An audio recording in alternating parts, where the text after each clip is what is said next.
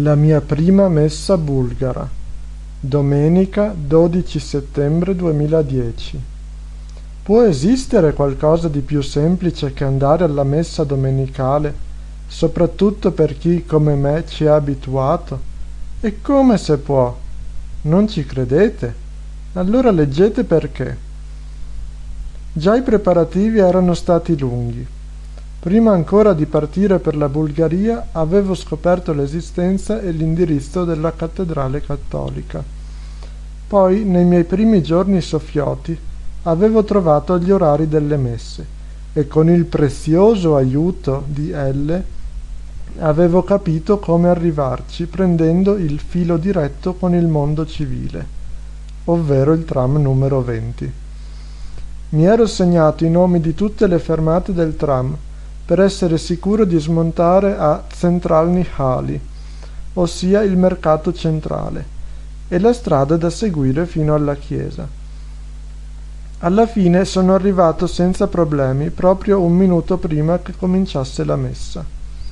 La costruzione della cattedrale cattolica è stata terminata solo nel 2006, quindi non è per nulla interessante dal punto di vista architettonico o turistico anche se non è troppo brutta per essere così recente. Ma allora credevo che fosse l'unica. Più tardi ho scoperto che ne esistevano anche altre, ma ormai ero affezionato a questa e continuo tuttora ad andare lì. In Bulgaria vivono poco più di 40.000 cattolici, la maggioranza dei quali non abita a Sofia.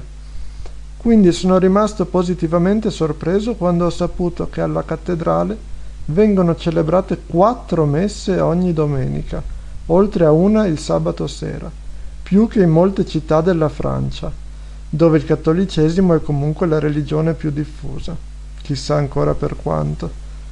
Tra l'altro, delle quattro messe domenicali, quella delle nove è in polacco, quella di mezzogiorno in latino e quelle delle 10.30 e delle 18 in bulgaro. Mi sarebbe piaciuto andare alla messa in latino, ma sarebbe finita un po' tardi, tanto più che dopo la messa dovevo cercare un posto dove pranzare. Quindi ho optato per la messa in bulgaro delle 10.30. Nonostante non capissi quasi niente, la messa mi è piaciuta molto perché la chiesa era mezza piena.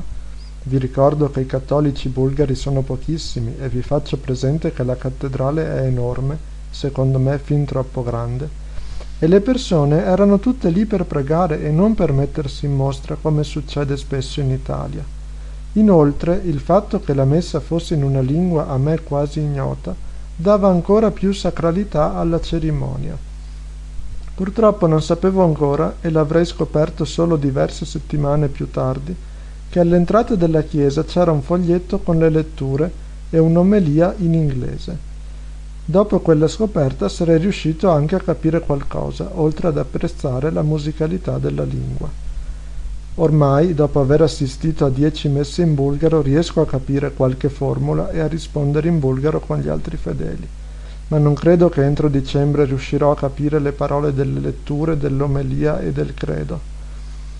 Dopo la messa ho provato ad avventurarmi al di fuori del sentiero battuto ma poi mi sono arreso e sono entrato nel mercato coperto, dove ho avuto la fortuna di trovare un negozietto che vendeva libri e carte stradali e geografiche.